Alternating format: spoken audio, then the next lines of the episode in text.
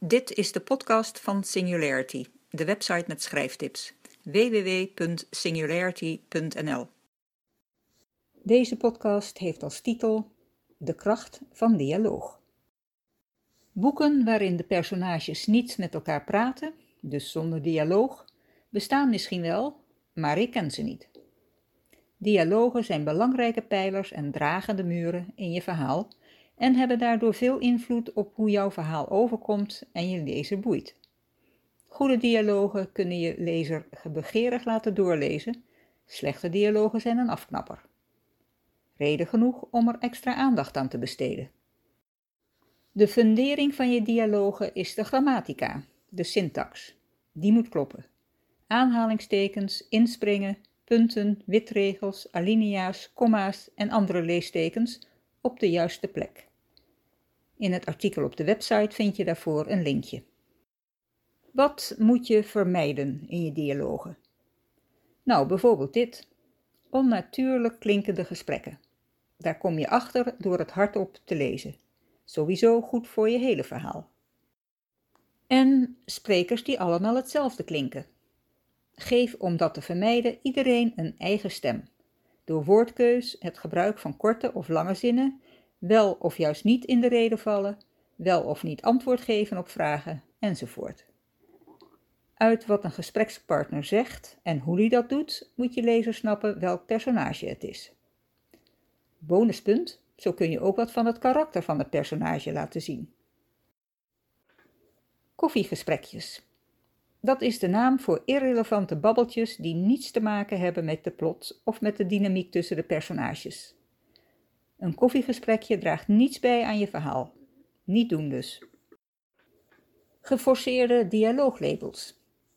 Schrijvers zijn vaak bang dat ze te veel het dialooglabel zei hij gebruiken en vervangen die dan door sputterde ze, mompelde ze, antwoordde hij en dergelijke. Maar dat is niet nodig, want je lezer leest over zei hij heen, juist omdat het vaak voorkomt. Gebruik dat sputteren, schreeuwen, fluisteren en dergelijke dus alleen als het functioneel is. Wat je ook niet moet doen is je lezer laten uitpuzzelen wie er praat. Als dat onduidelijk wordt, moet je een dialooglabel toevoegen. Wees voorzichtig met bijwoorden bij dialooglabels, zoals zei ze boos, zei hij geïrriteerd, vroeg hij vriendelijk, enzovoort. Dat is allemaal tel in plaats van show. Het is krachtiger als je die emoties laat zien in wat ze zeggen of in lichaamstaal. Dat betekent overigens niet dat bijwoorden altijd taboe zijn in je dialooglabels.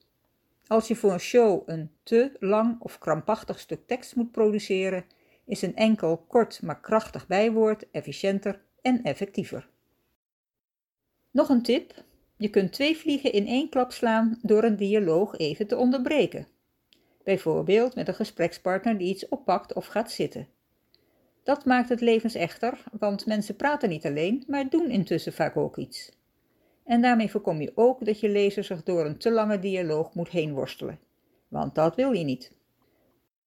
Wat moet je dan wel doen? Natuurlijk het tegenovergestelde van de don'ts die ik je net verteld heb. Maar behalve dat geef ik je ook dit graag mee. Probeer een dialoog met lichaamstaal en al zo te schrijven dat er subtekst is. De impliciete, niet rechtstreeks uitgesproken, maar onder water zeker aanwezige boodschap. Bijvoorbeeld een bedekte bedreiging, of juist een bedekte liefdesverklaring.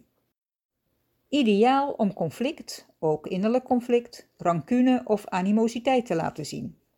Zorg ervoor dat je goed weet hoe je personages in elkaar zitten zodat je ze kunt laten praten, dreigen, smeken, berusten, verleiden op de manier die bij ze past. En hiermee ben ik aan het einde gekomen van deze aflevering. Ik wens je fijne gesprekken met je personages. Oh ja, vond je het leuk?